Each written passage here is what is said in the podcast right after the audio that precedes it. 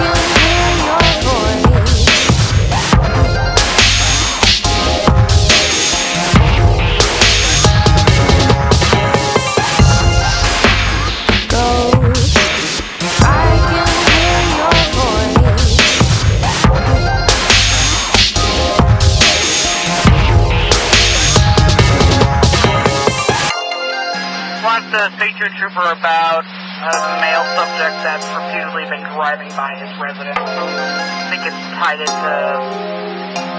into a new girlfriend.